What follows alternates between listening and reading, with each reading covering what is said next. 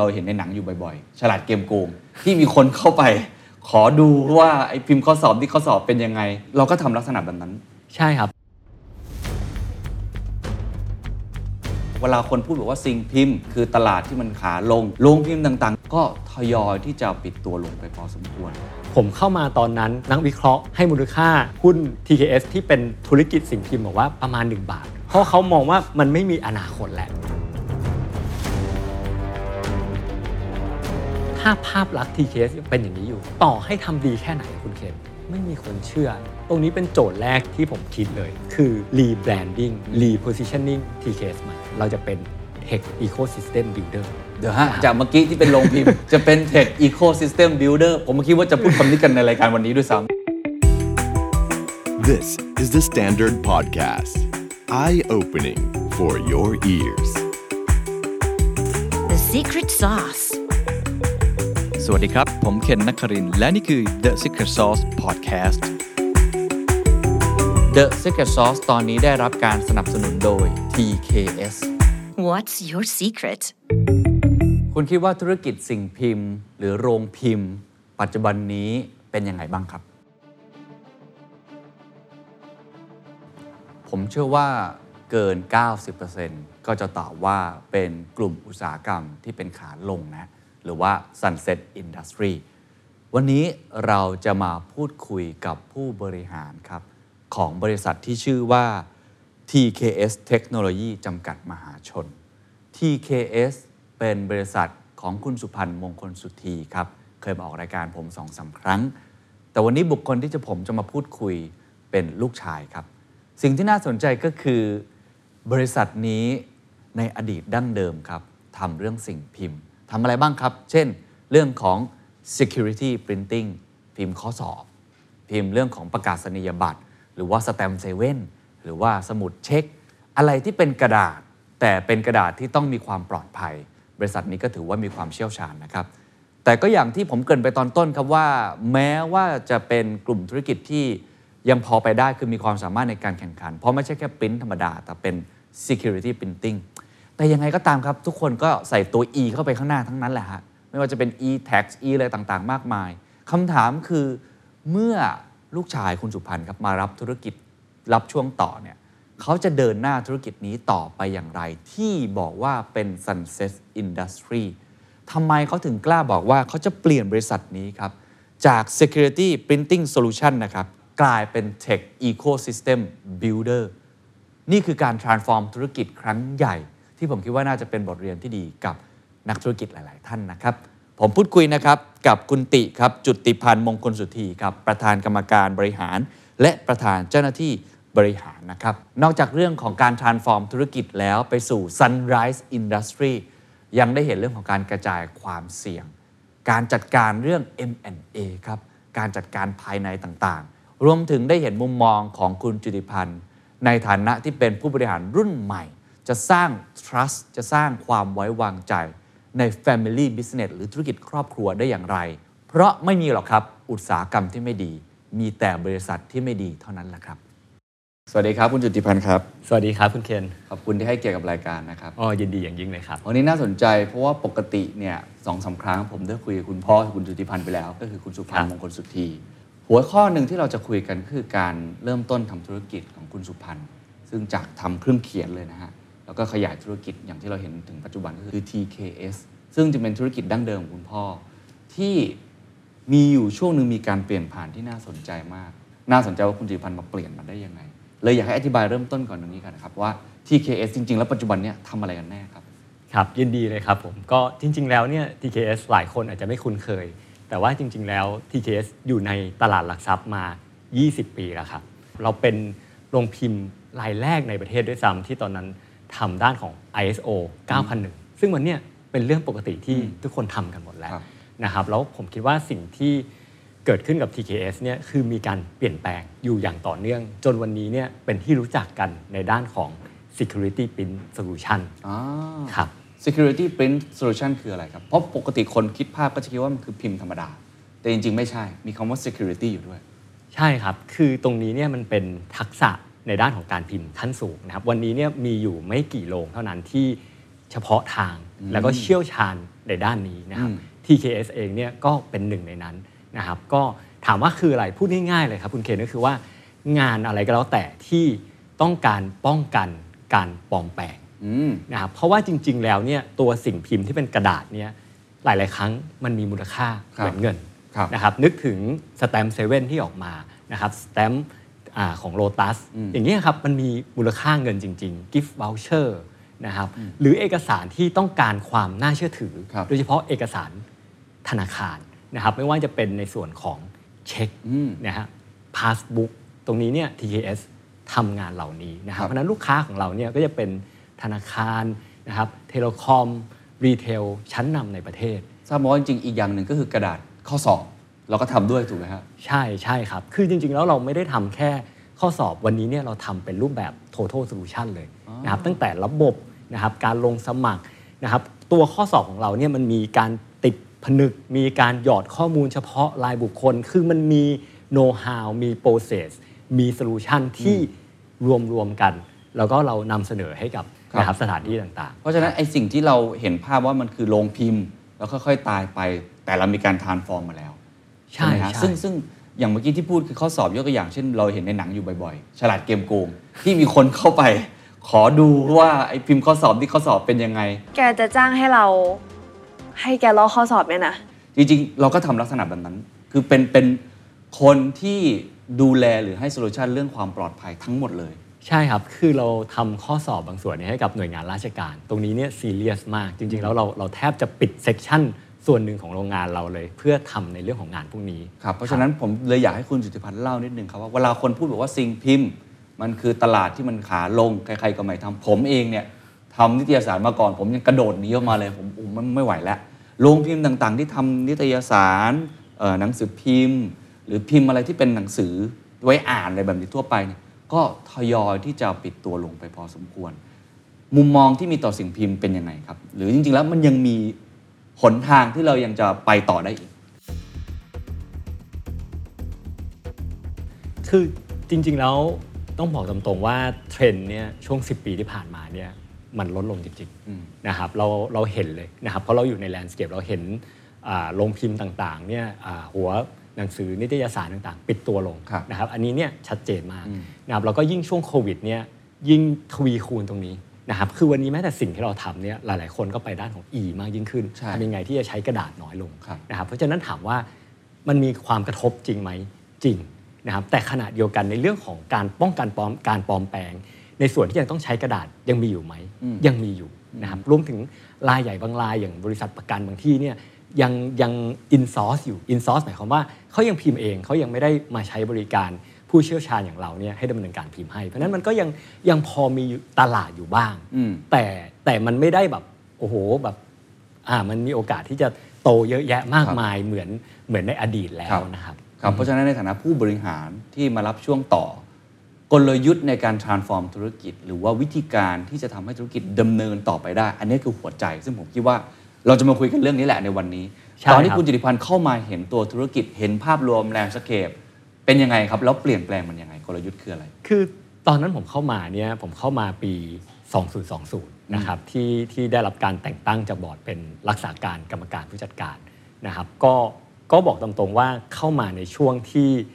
รับมือหลายเรื่องอืมนะครับรับมือหลายเรื่องมากคือ คือสถานการณ์โควิด -19 ก็ไม่ปกติแล้วครับนะครับรับมือกับภาพที่ทุกคนมองว่า sunset industry อืมตอนที่ผมเข้ามาเนี่ยวาระของบอร์ด บอร์ดจะคุยเรื่องนี้อยู่ตลอดว่า strategy เราจะยังไงดี เราจะทำยังไงดี TKS เราจะเดินหน้ากันยังไง ทุกคนถามแต่ไม่ใช่แค่บอร์ดถาม สื่อถามนักลงทุนถามนะครับก็ก็ก็เป็นโจทย์ใหญ่ที่ที่ได้รับอ่าหลายๆโจทย์นะครับที่ที่ผมคิดว่าท้าทายพอสมควร แล้วพอเป็นผู้บริหารมือใหม่เข้ามาด้วย สรุปแล้วจัดการกับความท้าทายนั้นอย่างไรครับ คิดแผนยังไงครับคือผมผมมองว่าอันดับแรกเนี่ยมันมีทั้ง short term ครับแล้วก็ long term เพราะฉะนั้นเรา focus short term ก่อน ตอนนี้เนี่ย immediate ที่เราเข้ามาเนี่ยเราต้องทำอะไรบ้างทำยังไงที่ operation ทุกอย่างเนี่ยมันรันได้มันรันได้ดีนะครับเข้าไปดูทุกจุดเลยครับ คือเข้าไปดูภาพรวมก่อนนะครับ operation ของเราตอนเนี้ยเป็นยังไงบ้าง มีอะไรที่น่าเป็นห่วงที่ต้องรีบเข้าไปจัดการโดยเร็วที่สุดนะครับอันเนี้ยคือดูก่อนนะครับจากนั้นเนี่ยดูภาพใหญ่ก่อนว่าเฮ้ยเดี๋ยว TKS อย่างนี้เนี่ยอนาคต ควรจะเป็นยังไงกันแน่ อาจจะไม่ได้มองถึง 10 ปีก่อน แต่ว่าอีก 3 ปีข้างหน้า 5 ปีข้างหน้าเนี่ยเราจะยืนได้อย่างไรนะครับคือเรื่องตรงนี้เนี่ยเริ่มเริ่มเข้าไปอินชาร์เริ่มเข้าไปดู เริ่มเข้าไปจัดการเลยนะครับแล้วตอนนั้นเอาจริงๆทัสที่ที่ท้าทายที่สุดสำหรับผมเนี่ยที่รับน้องคือ M&A อ๋อนะครับคือจริงๆแล้วอะณช่วงนั้นเนี่ยเป็นช่วงที่เราเข้าไปเทคครับบริษัท TBSP นะครับซึ่งก็เป็นอันดับต้นๆ ของด้าน Security Printing Solution เหมือนคือกันในตลาดนี้ security printing solution ก็มีคู่แข่ง แน่นอนคืออ่าทุกจุดมีคู่แข่ง ตรงนี้เราก็มีคู่แข่งนะครับ แล้วก็คู่แข่งเนี่ยที่เป็นเจ้าใหญ่ๆเนี่ยมีอยู่ไม่กี่เจ้า ครับ TBSP เนี่ยเป็นหนึ่งในนั้นนะครับเราเข้าไปถือเนี่ย99%ซึ่งก่อนหน้านั้นน่ะ ครับ SCG จะเป็นผู้ถือหุ้นใหญ่ อืม ใช่ครับ แล้วเราก็เลยมีการพูดคุยกันว่า เฮ้ย เราจะรวมกันแล้ว นะครับคือก่อนหน้าเนี้เราถือมาสักพัก แต่แยกกันบริหารดูแล แต่โจทย์ที่ได้รับคือว่าเราเอาสองบริษัทเนี่ยเออมาอยู่ภายใต้การดูแลเดียวกันครับซึ่งให้นึกจินตนาการเหมือนบริษัททำธุรกิจเหมือนกันอืมตำแหน่งมีเหมือนเหมือนกัน เนื้องานมีคล้าย ๆ กัน ซึ่งอันนี้เหมือนเลย GKS กับ GBSP ใช่ มันมีความ insecurity มันมีความกังวลว่าใครจะอยู่ตรงไหนอ่าใครจะดูตรงไหน ใครจะได้ขึ้นมาเป็นผู้มีอำนาจตรงไหน แสดงว่าสวัสดิการควมที่แตกต่าง ความกันยากเป็นเรื่องการบริหารจัดการภายใน คือคือต้องบอกว่าถ้ามองในมุมมองของคนภายนอกมองเข้ามา ถือว่าดีลนี้ดี ถูกไหมฮะทำให้คู่แข่งเนี่ยลดลงไป ใช่ แล้วก็ใช่ความสามารถในการแข่งขันของธุรกิจสองนี้มารวมกันโอ้มันมันได้เปรียบแน่นอน อันนี้คือดูยังไงก็ดี แต่ว่าสำหรับความท้าทายในมุมคุณจุติพันธ์ก็คือเฮ้ยแล้วข้างในจะเป็นยังไง ใช่คือผมได้รับโจทย์มาว่าอ่า production facility เนี่ยต้องมารวมกันอืมนะครับโจทย์หลักเลยคือว่าไซต์ TKS เนี่ยเป็นไซต์ที่ใหญ่ที่สุดพร้อมที่สุดนะครับเราจะมีการย้ายพนักงานเนี่ยส่วนใหญ่ในการผลิตงาน security ทั้งหมดเนี่ยมาอยู่ที่ไซต์ TKS ครับนะครับเพราะฉะนั้นมันมีเรื่องของ move site มีเรื่องของ2 culture มาอยู่ด้วยกัน มีเรื่องของสวัสดิการที่แตกต่างกัน สิ่งที่ทำได้คือเราก็เข้าไปนะครับเราไม่มีอะไรเราเข้าไปว่าโอเค ปัญหาไหนที่เราจะ address นะครับเรื่องของสวัสดิการเราจะจัดการยังไง เป้าหมายเดียวคือว่าทำอย่างไรให้ทุกคนรู้สึกว่าอยู่บ้านเดียวกัน หลังเดียวกัน วันนี้เราจะเป็นทีมเดียวกัน เราจะเห็นผู้บริหารพูดมันพูดง่ายมาก แต่มันทำยากมากนะครับ แต่ว่าก็ก็ต้องทำคือเราทำทำทุก ๆ อย่างที่เราทำได้อะเราเริ่มโอนย้ายทุกคนมาอยู่ในบริษัทเดียวกันเลย จะได้รู้สึกว่าเราได้รับการดูแลเหมือนเหมือนๆกัน เราอ่าปรับสวัสดิการทั้งหมดให้อยู่ในสวัสดิการเดียวกันอ่านะครับอ่า ใส่ยูนิฟอร์มให้เหมือนกัน เราเริ่มค่อยๆ ปรับคือเรื่องแบบนี้เนี่ยผมคิดว่าไม่ได้คาดหวังผลลัพธ์อ่าระยะแบบเฮ้ยภายใน 1 เดือน แต่ว่าอย่างน้อยเนี่ยเออภายใน 1 ปีต้องเริ่มเห็นผลแล้ว ว่าวันเนี้ยสุดท้ายแล้วเราดูแลทุกคนเท่าเทียมกันหมดครับแต่ช่วงคือถามว่าสิ่งที่ยากสำหรับผู้บริหารคือว่า การที่จะทำอะไรที่ ผมผมมองอย่างนี้แล้วกันคือว่า ตัดสินใจเรื่องยากๆคือผมผมชอบหนังสือที่แบบเฮ้ย doing uh, hard things about hard things อ่าครับครับ hard things about hard things คือกล้าที่จะตัดสินใจเรื่องที่ยากๆ เพราะฉะนั้นในช่วงแรกที่ผมเข้ามา 3 เดือนแรกเนี่ยเอาเรื่องยากมาตัดสินใจก่อน เรื่องที่มันอาจจะมี impact เรื่องยากหมายความว่าอะไรหมายความว่ามันอาจจะส่งผลแย่มากลบมากก็ได้ แต่ถ้าไม่ทำก็ไม่ต้องเสียอะไรไงว่าถ้าถ้าคุณไม่ทำอะไรมันคุณก็ไม่ต้องกลัวว่ามันจะแย่อืมแต่มันต้องทำสิ่งที่ยาก เพราะถ้าคุณรู้ถ้ามันทำสำเร็จ มันจะดีในระยะยาวครับเพราะฉะนั้นสิ่งที่ผมทำตอนนั้นคือผมอาศัยว่า honeymoon period โควิด -19 นะครับอ่าโชคดีที่เรามองกันว่าเฮ้ยในปีนี้เนี่ยโอกาสที่บริษัทอาจจะ perform ไม่ดีไม่เป็นไร แต่ว่าเราตัดสินใจทุก ๆ อย่างที่เราจะวางรากฐานเนี่ยให้มันเข้มแข็งในอนาคต คือเหมือนกับว่าถ้ามองบริษัทเหมือนเป็นเป็นเป็นคนไข้อะครับป่วยไม่สบายอืมคุณเป็นหมอ คุณอยากจะรักษาให้เขาหายเนี่ยมันมีหลายวิธี บางวิธีอาจจะแค่ประคองไว้ กินยาไปก็ก็เมนเทนได้ แต่ว่าไม่ได้แก้ที่โรคจริงๆอะต้นต่อต้นตอจริง ๆ แต่การที่แก้ต้นตออาจจะต้องผ่าตัดอืมเคสมันซีเรียสมาก เกิดผ่าตัดไปแล้ว มันมี after effect อืมอาการมันแย่ลง แต่ว่าถ้าเราไม่ผ่าตัดตอนนี้เนี่ยเราจะผ่าตัดเมื่อไหร่โอ้ แล้วการตัดสินใจครั้งยากครั้งนั้น การผ่าตัดองค์กรผลลัพธ์เป็นยังไง อะไรคือบทเรียนที่แชร์ให้กับทุกคนที่กำลังจะต้องตัดสินใจครั้งใหญ่ หรือว่ามีเรื่องค้างค้างๆคาๆอยู่ แต่ว่าผัดวันประกันพรุ่งไปเรื่อยๆ ไม่ยอมตัดสินใจสักที ผมว่าต้องต้องกล้านะครับ อันดับแรกต้องกล้าก่อนที่จะเฟลกล้าที่จะพลาดอ๋อนะครับ คือผมมองว่าผมเพิ่งเข้ามาใหม่เนี่ยนะครับเอ้ยถ้าไม่กล้าที่จะเฟลตอนนี้เนี่ย แล้วจะรอไปเฟลเมื่อไหร่อืมนะครับผมชอบบทความวิชาตัวเบามากนะครับนะครับ ก็ก็เป็นหนึ่งในบทความที่ผมชอบ ผมรู้สึกว่าเฮ้ยถ้าเราเข้ามาบริหารนะนะครับ เรา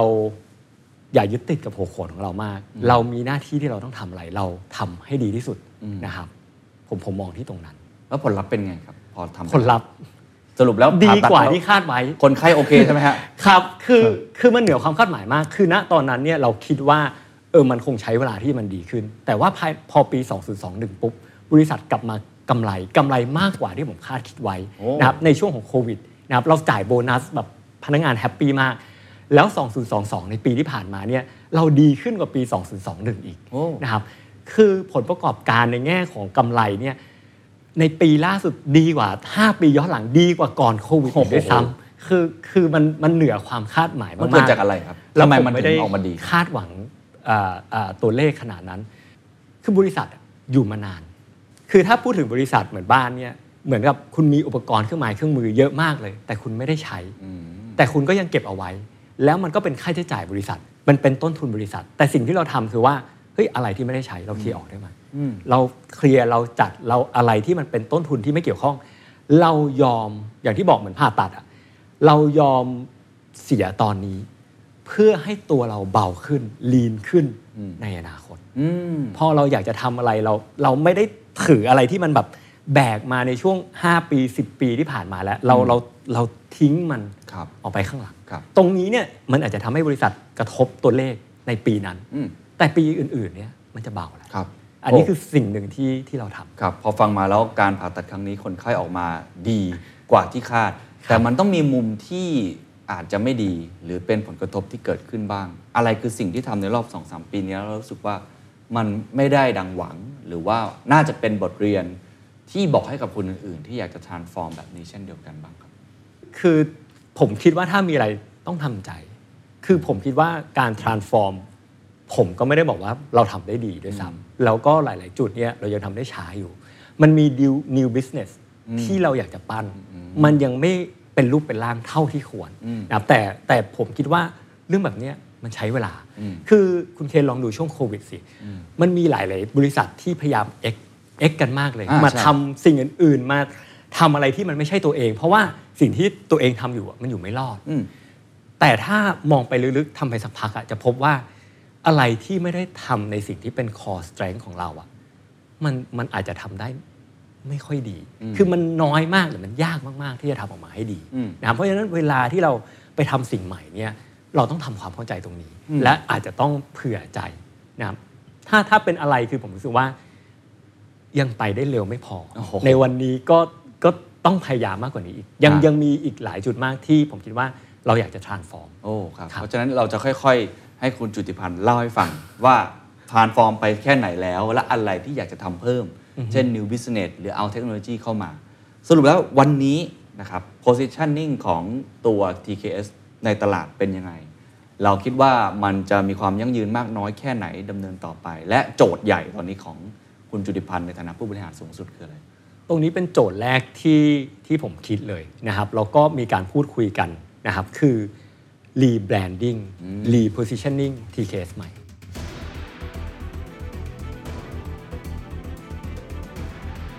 คือวันนี้เนี่ย TKS ทุกคนจำว่าเป็นแค่ security print solution ครับเอ้ยเป็นโรงพิมพ์โรงพิมพ์ security มีแค่นี้นะครับผมเข้ามาตอนนั้นนะครับนักวิเคราะห์ให้มูลค่าหุ้น TKS ที่เป็นธุรกิจสิ่งพิมพ์บอกว่าประมาณ 1 บาท เพราะเขามองว่ามันไม่มีอนาคตแล้วใช่ เพราะฉะนั้นวันนี้เนี่ยสิ่งที่ผมต้องทำคือถ้าภาพลักษณ์ TKS ยังเป็นอย่างนี้อยู่ ต่อให้ทำดีแค่ไหนอะคุณเคน อย่างที่บอกเฮ้ย performance ดีมาก ไม่มีคนเชื่อ ไม่มีคนคิดว่า TKS จะดี เพราะอะไรรู้ไหมครับ เพราะเขาคิดว่าอนาคตมันไม่รอดอืมไม่เพราะไม่ต้องทุกคนที่ดูอยู่นี้ก็คิดอย่างนั้นเหมือนกัน ใช่ใช่ใช่เพราะฉะนั้นสิ่งที่ต้องทำคืองั้นเราต้องรีแบรนด์ TKS อ่าเพราะฉะนั้นสิ่งที่เราทำวันนี้เนี่ยเราปรับ positioning TKS ใหม่ เราแยกภาพ TKS มาตัวบริษัท TKS เทคโนโลยีอยู่แล้ครัวบ TKS จริง ๆ แล้วเนี่ยถือบริษัทลูก Synex ที่หลาย ๆ คนน่าจะรู้จักก็คือครับทำด้านของตัวแทนจำหน่าย นะครับอุปกรสิณ์นค้าคอมพิวเตอร์ IT ใช่ครับอันดับหนึ่งของประเทศวันนี้นะครับถึง 38%เพราะฉะนั้นวันนี้เนี่ย TKS จะไม่ได้มีแค่ซินเนกอย่างเดียว วันนี้เราเริ่มไปลงทุนมีหลายๆ business เข้ามาที่อยู่ภายใต้ TKS umbrella นะครับตรงนี้เนี่ยก็จะเหมือนกับบริษัทใหญ่ ๆ ชั้นนำนะครับที่เขามีหลากหลายธุรกิจอืมไม่ได้มีแค่นี้ ก็กระจายความเสี่ยงออกไปถูกต้อง แล้วเราก็จะย้ายตัวธุรกิจสิ่งพิมพ์เนี่ยซึ่งจริง ๆ แล้วมันอยู่ภายใต้ TK สยามเพลสฮะเราจะดึงแบรนด์สยามเพรสกลับมา ตัวสยามเพรสก็จะเชี่ยวชาญในด้านของ Security Solution อยู่นะครับอันนี้คือสิ่งที่เราเราเริ่มทำในช่วงของ 2-3 ปีที่ผ่านมา แล้วผมเองก็ออก vision ใหม่ให้กับตัว TKS นะครับว่าเฮ้ย TKS วันนี้เนี่ยเราจะเป็น Tech Ecosystem Builder เดี๋ยวฮะจากเมื่อกี้ที่เป็นโรงพิมพ์ จะเป็น Tech Ecosystem Builder ผมคิดว่าจะพูดคำนี้กันในรายการวันนี้ด้วยซ้ใช่ใช่ใช่เพราะว่าำฝันใหญ่มากนะฮะจริง ๆ แล้วเนี่ยเรามีซินเนกอยู่แล้ว ซินเนกก็เชี่ยวชาญด้านไอทีเออจริงและซินเนกเองก็เปลี่ยนไปเยอะมากนะครับตัว TKS ที่ดูเหมือนเป็นโรงพิมพ์ Security จริง ๆ แล้วผมดู IT ให้กับ TKS มามากกว่า 10 ปีอ่านะครับก่อนหน้านี้คือคุณจิมกรที่จะเป็นผู้บริหารนี่ใช่ทำด้านนี้ไอทีมาก่อนก็ทำอยู่แล้วเพราะฉะนั้นหลาย ๆ อย่างวันนี้ solution ที่ออกไปเนี่ยมี IT นำเป็น solution ไม่ได้แค่ปริ้นอย่างเดียว มันฮะมี solution หลาย ๆ อย่างที่เกิดขึ้นในนั้นนะครับและตัว TKS วันนี้เนี่ยก็ล่าสุดมีดีลกับสบายอ่า สบายนี่เป็นดีลที่ game changer มากของ TKS งั้นแวะแวะอธิบายสบายนิดหนึ่งครับ ไปเกิดอะไรขึ้นดีลนี้เกิดขึ้นได้ยังไง ความตั้งใจคืออะไร คือพอเรามาถือ TBSP เนี่ยนะครับแน่นอนว่าเราก็ขึ้นมาเป็นอันดับต้นๆในตลาดนะครับเป็นผู้นำในตลาดในตลาดใช่ใช่นะครับสิ่งที่เกิดขึ้นคือว่าโควิดมาเราก็ต้องอยากจะ diversify ธุรกิจหา partner นะครับคืออยู่คนเดียวนะครับก็ดีแต่มันสู้มีพันธมิตรอยู่หลาย ๆ คนไม่ได้นะครับ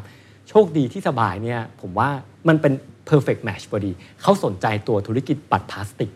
นะครับก็คือเขาทำเรื่องที่ fintech อยู่แล้วพวกของสบาย ใช่ทำด้านของคือเรามีธุรกิจที่ทำบัตรวีซ่าอืมมาสเตอร์คาร์ดซึ่งตรงเนี้ยเป็นธุรกิจที่ TBSP ทำได้ดีนะครับแล้วก็ก็มี Market Share ที่ดีอยู่ในตลาดนั้นครับนะครับเราก็ให้สบายมาถือตัว TBSP เนี่ย75%โอ้ครับแล้วเราลดสัดส่วนลงเหลือ 25% แต่ธุรกิจ TBSP ดั้งเดิมที่ทำด้านของ Security Solution รวมถึงคนที่ไม่ได้เกี่ยวข้องกับบัตรเนี่ยโอนมาที่สยามเพรสอ่าทั้งหมดเข้าใจเพราะฉะนั้นเราก็ยังได้ know how ได้ expertise แล้วสบายเนี่ยเป็นบริษัทที่ผมคิดว่าเขาเน้นเรื่องของ aggressive growth มากครับๆนะครับเขาก็มีไอเดียมี concept ที่จะพาตรงเนี้ยเติบโตไปได้อืมในขณะเดียวกันทำให้ TKS ได้มาถือสบายถึงประมาณตอนนั้นประมาณ 9%กว่านะครับใช่ครับก็จะทำให้ตัว TKS เนี่ย เริ่มมีอะไรที่หลากหลายมากยิ่งมันขึ้ก็แล้วภาพมันก็เริ่มเปลี่ยนไปภาพก็จะไปด้านของ ecosystem เพราะไปถือหุ้นในบริษัทที่เขาตั้งใจจะเป็นฟินเทคใช่เลยใช่ แล้วสบายเนี่ยก็เป็น ecosystem ที่ที่มีหลากหลายบริษัทมากอยู่ในนั้นที่ทำด้านของฟินเทคอยู่แล้วนะครับมันก็มาเสริมกับภาพ vision ใหม่ที่ TKS กำลังจะไปอ่าครับอ่านี่คือ 2 อย่างที่ทำมีอะไรอีกครับที่เข้ามาแล้วพยายามจะปรับเปลี่ยนอีกครับครับ ก็จริงๆแล้วเราก็มีดีลล่าสุดที่เราเข้าไปถือ MSC เพิ่มเข้ามา ตัว MSC เนี่ยก็เป็นบริษัทที่อยู่ในตลาดหลักทรัพย์ครับนะครับเป็นบริษัทที่มั่นคง มีการจ่ายปันผลทำด้านของ System Integration ซึ่งเรามองว่าตั้งแต่ต้นน้ำยันปลายน้ำเนี่ยน่าจะเข้ามาเกื้อหนุน Synnex ได้ อันนี้เรามองไว้ตรงนั้น เพราะว่าตอนก่อนหน้านี้เราไม่ได้มี SI ของตัวเอง เราไม่ได้มีใช่ใช่ตัว TKS ไม่ไม่ได้คิดจะลงทุนหรือว่า คิดจะเดินหน้าไปด้านพวกนี้ แต่ว่าพอ vision มาอืมนะครับ direction เริ่มชัด เราก็ค่อยๆ ขยับไปในทิศทางนั้นมากยิ่งขึ้น คือถ้าเกิด vision ของคุณจุติพันธ์ไม่มีไอตัวที่จะเป็น Tech Ecosystem ครับ Builder เนี่ย move ต่างๆ ก็จะไม่เกิดขึ้น ก็ถูไหมครับก็เป็นไปได้ใช่ครับ แล้วก็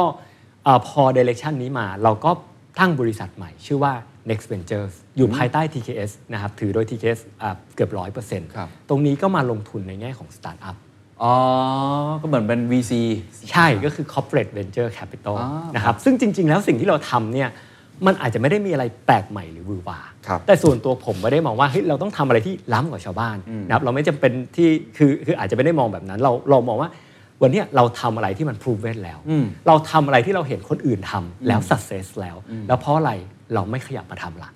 นะครับอันนี้คือจุดเริ่มต้นก่อนเราทำตรงนี้ก่อน ไม่จำเป็นต้องไป new frontier อย่างไป web 3 หรือไปอะไรพวกนั้นนะครับหรือไป metaverse อะไรแบบเนี้ยแต่เราไปในสิ่งที่เออเรารู้แล้วมันมีความมั่นคง มันมีความชัดเจน มันมี proven track record เราขยับไปตรงนั้นนะครับอย่างการไป next venture เนี่ยเราก็เริ่ม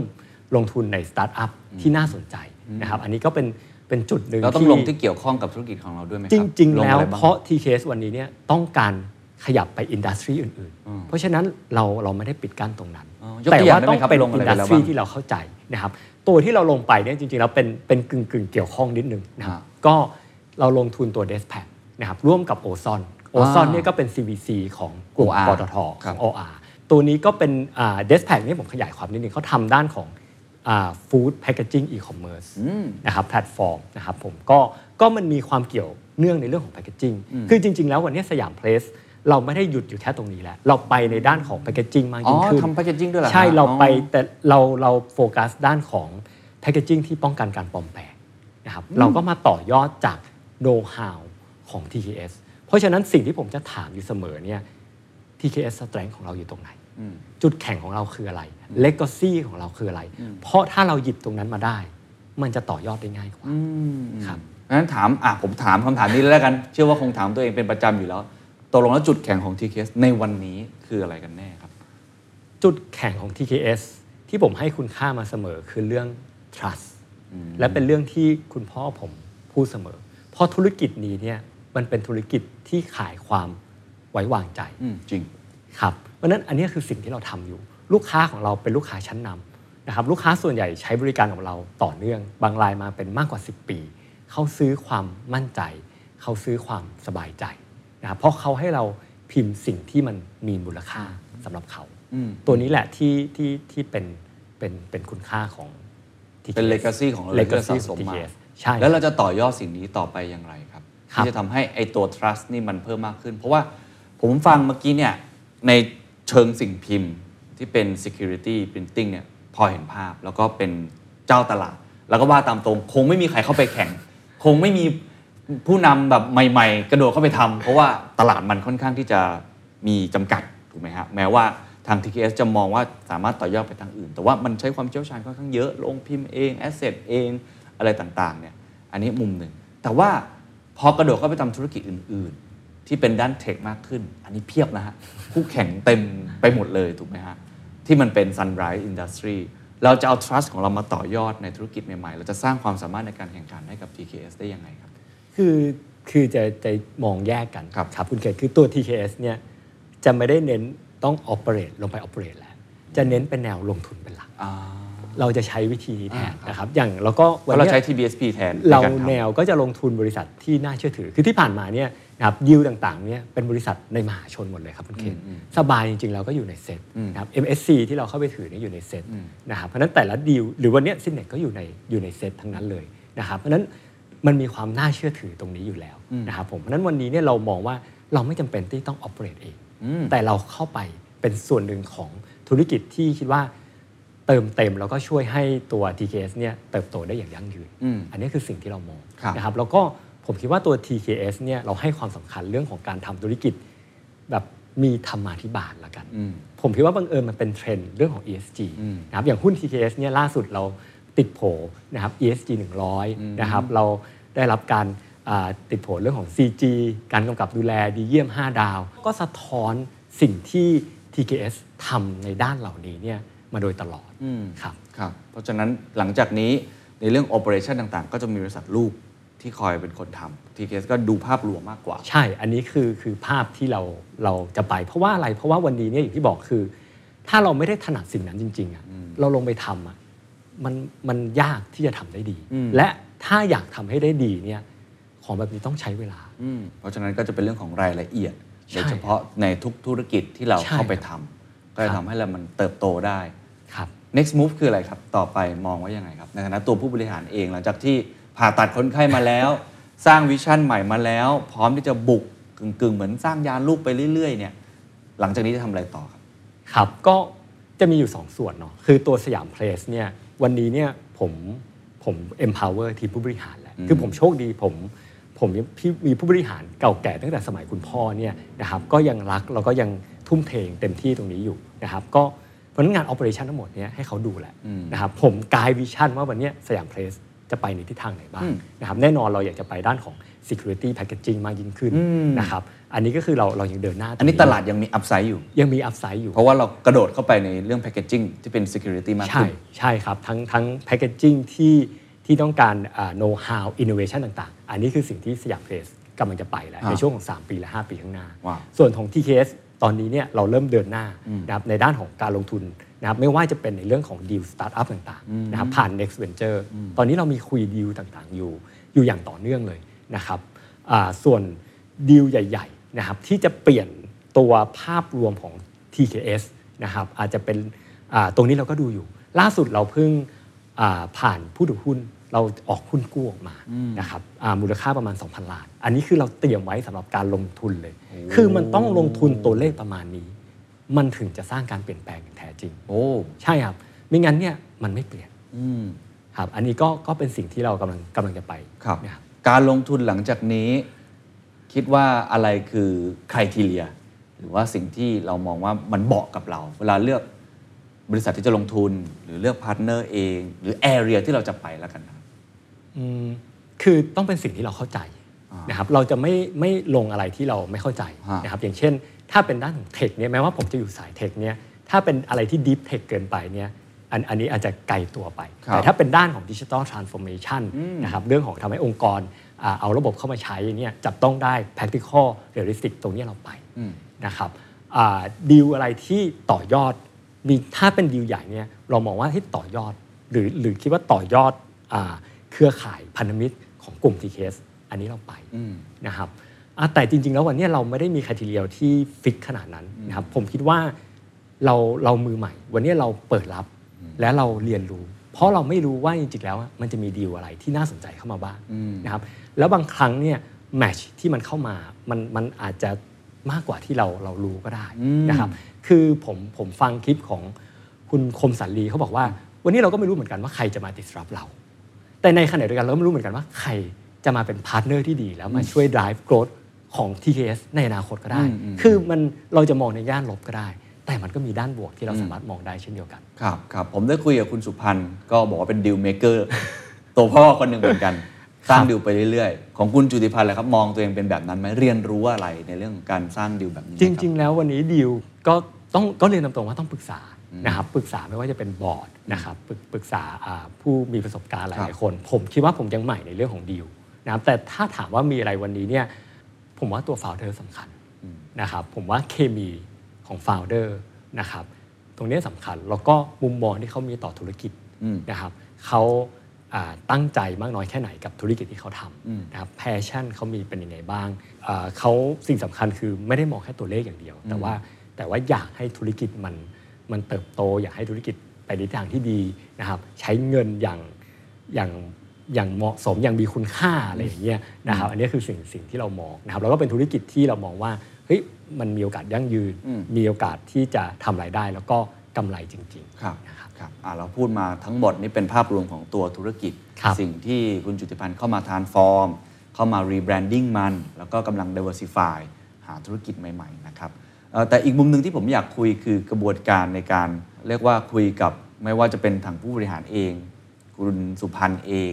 ในฐานะที่เป็นผู้บริหารมือใหม่เนี่ยเป็นเจน2เจน3 ลงมาเนี่ยความยากที่สุดคืออะไรครับ ได้ยินว่าตอนแรก ๆ คุณสุพันธ์ก็เอ๊ะไม่ค่อยแน่ใจว่าจะไหวหรือเปล่าอะไรแบบนี้ด้วยฮะ จริง ๆ แล้วถ้าถ้า Family Business เนี่ยผมคิดว่าสุดท้ายแล้วเอาจริง ๆ คือการได้รับการยอมรับและเข้าใจจากจาก Family แล้วเราสร้างยังไงครับกับไอความไว้วางใจ คือมันมีภาพจำมากกว่าว่า ผมว่าเป็นคุณพ่อผมให้กลับมาช่วยธุรกิจที่บ้านเลย ตอนที่ผมจบปริญญาตรีเลย คือตอนนั้นผมเรียนมาด้าน Computer Science อ่าคือชอบด้านนี้เลย ใช่คุณพ่อเห็นว่าเฮ้ยไหนๆเรียนมาด้านนี้ มามาช่วย transform มาคือภาษานั้นยังไม่มีนะคือพูดง่ายๆเอามาเปลี่ยนจากกระดาษอะเอามาวางระบบให้กับที่บ้านหน่อยอะไรอย่างเงี้ยนะครับก็ก็อยากมาได้ตรงนั้น แต่แต่ผมรู้สึกว่าตอนที่ผมเข้ามาทำตอนนั้นเนี่ยเหมือนคุณพ่อผิดหวังนิดๆอาจจะด้วยการที่เราไม่มีประสบการณ์ เราใหม่เราเราเราไม่รู้ว่าต้องทำงานยังไงอืมนะครับ เพราะมันเป็นเป็นที่แรกด้วยที่เราเข้ามาครับเนี่ยครับเพราะฉะนั้นมันมันก็อยู่ในใจผมอยู่เสมอ เพราะฉะนั้นวันนี้เนี่ยมา มาถึงจุดเนี่ยเอ้ยเราเข้ามาทำยังไงที่เออผมคิดว่าเราได้รับความไว้วางใจแล้วได้รับการยอมรับ แล้วผมคิดว่ามันเป็นโจทย์ที่ถ้าทุกคนลูกเจ้าของเนี่ยผมว่ามันมันเป็นโจทย์อยู่ในหัวแหละนะครับถ้าเกิดอยากจะแนะนำแล้วกันแนะนำคนที่เป็นลูกเจ้าของเหมือนกัน รุ่น 2 รุ่น 3 คิดว่าที่จะเข้ามารับช่วงต่อเขาควรจะเตรียมตัวยังไง ให้เหมือนกับคุณจุติพันธ์ที่ก่อนหน้านี้นะอาจจะ มี performance ที่ไม่ได้ดีมาก แต่ตอนนี้กลับมานี่ก็ถือว่าทำได้ดีผมว่าต้องต้องมีเวทีต้องทำให้เห็นเห็นภาพว่าเราทำได้ทำได้จริงจังคือผมโชคดีว่า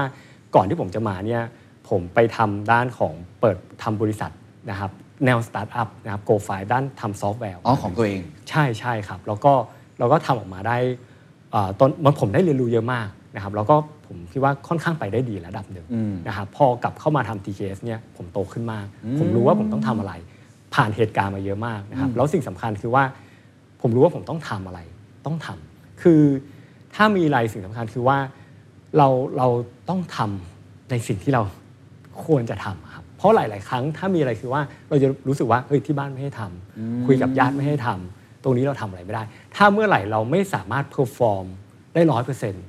คุณเคนยังไงมันออกมาไม่ดีอยู่แล้ว เหมือนนักกีฬาครับ เราเข้าไปแข่ง แต่ว่าเราเจอข้อจำกัดต่างๆ เอ้ยเราทำอย่างนี้ไม่ได้ อันนี้ก็อย่าขยับ ถ้าเราเจอข้อจำกัดเยอะ เราแข่งไม่ได้ ถ้าเราแข่งไม่ได้ ยังไงเราก็เล่นไม่ดี เพราะฉะนั้นสิ่งสำคัญคือว่าทำยังไงที่เราได้รับการสนับสนุน ให้เราสามารถเล่นได้อย่างเต็มที่อืมนะครับ และถ้าเกิดที่บ้านให้ความไว้วางใจนะครับ เราก็จะสามารถ perform ได้ สุดท้ายแล้วประสบการณ์สำคัญที่สุด แล้วประสบการณ์ที่ ที่บางครั้งเรา fail บ้าง มันไม่ได้ออกมาไม่อาออกมาไม่ดีบ้างเนี่ยเป็นประสบการณ์ที่ที่ทำให้เราเรียนรู้ได้ครัมากบที่สุดครับ ครับ โอ้โห พอฟังแล้วผมรู้ว่าเป็นเหตุการณ์จริงทั้งหมดนะ เพราะว่าเราเราเราอินไปด้วย แล้วผมเชื่อว่าใครหลายคนที่ฟังอยู่ก็จะสัมผัสได้ว่าจริง ๆ แล้วการมารับช่วงต่อแบบนี้มันไม่ง่าย แต่เราก็ต้องพิสูจน์ตัวเอง ในขณะเดียวกันฝั่งที่เป็นคนที่จะให้โอกาสกับเราก็ต้องไว้ใจเรามากๆ ให้เวทีเราในการเล่นครับช่วงท้ายแล้วกันนะครับ ผมจะคุยกับผู้บริหารหลายท่านในช่วงนี้ก็จะบอกว่ามันเป็นโลกที่ เปลี่ยนแปลงเร็วเนาะซับซ้อนแล้วก็มีความไม่แน่นอนอยู่เต็มไปหมดเลย อย่างที่เราพูดกันเมื่อกี้เว็บฟรี ตอนนี้เราก็ไม่แน่ใจแล้วเว็บฟรีมันจะไปยังไงต่อ m e t a เวิร์สเองก่อนหน้านี้ก็ดูมามาก ทุกคนก็ลงทุนกันค่อนข้างมาก ในมุมมองคุณจิติพันธ์ผู้บริหารหรือว่าคนที่เป็นผู้นำตอนเนี้ยที่โอ้โหเราคุมองค์กรขนาดใหญ่อยู่ในตลาดหลักทรัพย์ มีเงินทุนที่จะไปลงทุนเพิ่มมากมายเนี่ยอะไรคือสิ่งที่คิดว่าเราต้องมีทักษะมากที่สุดในการบริหารองค์กรต่อไปหลังจากนี้อีก 3-5 ปี adaptability นะครับคือวันนี้เราอยู่ในโลกที่เขาใช้คำว่า VUCA world เนาะมันมีเรื่องของ volatile uncertainty unpredictability นะครับเพราะฉะนั้นมันไม่มีอะไรแน่นอนนะครับสำหรับผมเนี่ยผมจะมองว่ามันเป็นเรื่องธรรมชาตินะครับพอผมเข้ามาในช่วงเนี้ยช่วงที่มันวิกฤตสุดๆ มันมันสอนผมหลายอย่างมาก มันสอนผมให้ทำงานภายใต้ความไม่แน่นอนต่างๆ วันนี้เวลานักลงทุนมาอ่าผู้สื่อข่าวมาถามผม แบบ ตอนนั้นมีกระแสเรื่องของสงครามรัสเซียกระทบไหมวัตถุดิบแพงขึ้นยังไง ค่าแรงเพิ่มขึ้นยังไง คือผมรู้สึกว่าก็เป็นแค่ปัจจัยภายนอกอีกปัจจัยหนึ่งคือพอเราเข้าใจว่าโลกมันก็จะมีเหตุการณ์ต่าง ๆ เข้ามาแบบนี้แหละอืมเดี๋ยวมันก็มีเรื่องราวอะไรมาที่มันจะมีอะไรเกิดขึ้นมากมาย factor ต่างๆคำถามคือว่าเออเราเราเข้าใจนะครับว่าว่ามันมี uncertainty ที่เกิดขึ้นเราเราทำส่วนที่เราทำได้ทำให้ดีที่สุดนะครับ วันนี้ เราโฟกัสว่าจุดที่เราค o n t r o l ได้มีอะไรบ้าง เราสามารถควบคุมอะไรได้บ้าง เราสามารถเดินหน้าทำตรงไหนได้บ้าง เราทำตรงนั้น และมันมี external factor ที่เราควบคุมไม่ได้ ก็ก็เราบริหารในจุดที่เราควบคุมได้ให้ดีที่สุดแล้วการบริหารความเสี่ยงที่มีผลกระทบมาจากปัจจัยภายนอกพวกนี้ก็เป็นความสำคัญถูกไหมครับเราทำยังไงเช่นเนี่ยเมื่อกี้อย่างที่เขาพูดกันเนี่ยต้นทุนพลังงานก็สูงเงินก็เฟ้อสงครามเรื่องของ geopolitics จริง ๆ เราต้อง ประมวลหรือว่าประเมินเรื่องพวกนี้พอสมควรเหมือนกัน จริง ๆ แล้วตอนที่ผมเข้ามามันมันอยู่ภายใต้สถานการณ์ที่มันแย่มาก เพราะฉะนั้นตอนนั้นเนี่ยคือเรามีอะไรที่เราทำได้แล้วเรารู้ว่าดีเนี่ยเราทำนะครับเพราะฉะนั้นในแฟกเตอร์ต่างๆเนี่ยมันมีโอกาสที่กระทบมากกระทบน้อย ซึ่งสิ่งที่ผมโฟกัสเนี่ยผมโฟกัสแค่ว่าเราทำอะไรได้บ้างนะครับเพราะถ้าเราเจออะไรที่มันควบคุมไม่ได้ มันไม่มีประโยชน์ที่ไปเครียดครับครับเพราะฉะนั้นเรา ดูว่าเราทำอะไรที่เราทำได้มากกว่า เราก็จริง ๆ แล้วถ้าเราเริ่มวางรากฐานที่ดีอะ operational excellence ต่างๆ เราทำดีอะเรื่องพวกนี้เนี่ยนะครับแล้วถ้าทีมงานเราดีเขาจะดูแลแล้วเขาจัดการเอง สมมุติว่าถ้าเรามีจัดซื้อที่ดีอย่างเงี้ยอ่าเดี๋ยวเขาพยายามดูว่าเขาหาเวนเดอร์เจ้าใหม่ให้เราได้ไหมนะครับเขาพยายามต่อรองยังไงให้ได้ราคาดีที่สุด เรายังมี factor ที่เราควบคุมได้เราไปควบคุมแล้วเราไปจัดการตรงนั้นโอ้ฟังดูเหมือนเป็นเรื่องง่าย ๆ นะแต่จริงๆบางทีมันข่าวร้ายเข้ามาเยอะอะ เราก็กังวล แต่นี่คือเราเลือกมองในสิ่งที่เราสามารถที่จะทำได้ก่อน ใช่ครับเราก็จัดการตรงนั้น เมื่อกี้ผมได้ยินคือเรื่องของ operational excellence อันนี้สำคัญมากนะถ้าเราทำได้ดีเนี่ยมันก็มีโอกาสที่เราจะไปต่อได้ครับเพราะมันมีไขมันหรือมันมีอะไรมากมายเต็มไปหมดที่ถูกทิ้งไว้รกร้างในบ้านของเรา จริง ๆ แล้วจากคลาสที่ผมเรียนมันมีมันมีประโยคหนึ่งที่ที่ให้แรงบันดาลใจกับผมครับมากจากพี่กระทิงเขาบอครักบว่า มันไม่มีอินดัสทรีที่ไม่ดี มันมีแต่ผู้เล่นที่ไม่ดีอืมครับคือ no bad industries only bad players คือมันเป็นแรงบันดาลใจให้ผม คือเขาบอกว่าจริงแล้วแล้วพอผมมาดูข้อมูลก็จริง คือในธุรกิจสิ่งพิมพ์ก็ได้ มันก็ยังมีโรงพิมพ์ที่ต้องอยู่รอดอยู่ เพราะวันนี้คุณเคนก็เพิ่งออกหนังสือก็ต้องมีคนพิมพ์ให้คุณเคนใช่ใช่ไหมครับ เพราะฉะนั้นมันก็ต้องมีโรงพิมพ์ แต่โรงพิมพ์ที่อยู่รอด มันต้องเป็นโรงพิมพ์ที่ดี ใช่ครับ เพราะฉะนั้นผมครับมันก็เป็นแรงบันดาลใจให้ผมมาโฟกัสว่า แล้วผมจะทำยังไงให้เป็นผู้เล่นที่ยอดเยี่ยมอืมให้ได้อย่างครับต่อเนื่องครับนะครับเพราะฉะนั้นสิ่งสำคัญคือว่าไม่ใช่แค่ดีแค่ชั่วคราวอืมแต่สำหรับผมคือต้องดีแบบยั่งยืนครับอย่างเช่น ปีเนี้ยเป็นปีที่ 3 แล้วที่ผมผมเข้ามาอ่าดู TKS เต็มตัวนะครับเพราะฉะนั้นปีนี้เนี่ยผมอยากให้เห็นว่าเออ performance operation excellence จริง ๆ นะ ตัวเลขเราดี เราไม่ใช่ดีเพราะเราฟลุก เราดีเพราะว่ารากฐานเราวางไว้ดี และตัวเลขสะท้อนครับออกมาให้เห็นครับนะครับ และสุดท้ายแล้วผลลัพธ์มันเป็นตัวพิสูจน์เองอืมครับครับคำถามสุดท้ายแล้วกันนะครับ TKS ในอีก 3-5 ปีข้างหน้า จะเป็นบริษัทแบบไหน แล้วคุณจุติพันธ์มองภาพตัวเองไว้ในวันนั้นเป็นยังไง ความฝันเลยแล้วกันเป้าหมายเลย ยังไม่เกษียณใช่ไหมครับสามถึงห้าปีมองยังไงครับ สิ่งสำคัญที่สุดผมว่า ทุกคนมั่นใจในตัว TKS ว่าว่ามันยั่งยืนและและมีอนาคตแล้ววันนี้จริง ๆ แล้วภาพตรงนี้เริ่มเริ่มเห็นแล้ว วันนี้ทุกคนเริ่มเริ่มกลับมาสนใจ TKS อีกครั้ง ทุกคนเริ่มเห็นว่า TKS ไม่ใช่ตัวเดิมไม่ไม่ใช่แค่สิ่งพิมพ์แบบเดิมอืมน่าจะเป็นเป็นภาพตรงนี้มากกว่าที่ที่ที่ยืนอยู่ตรงนั้น แล้วเห็น TKS ผมว่ามันมันเปลี่ยนโฉมไปแล้วครับ And that's the secret sauce. ถ้าคุณชื่นชอบ The Secret Sauce episode นี้นะครับก็ฝากแชร์ให้กับเพื่อนๆคุณต่อด้วยนะครับ และคุณยังสามารถติดตาม The Secret Sauce ได้ใน Spotify, SoundCloud, Apple Podcast, Podbean, YouTube และ Podcast Player ที่คุณใช้อยู่นะครับ และอย่าลืมติดตาม Facebook Fanpage The Secret Sauce เข้ามาติชมเข้ามาพูดคุยกับผมได้เลยนะครับ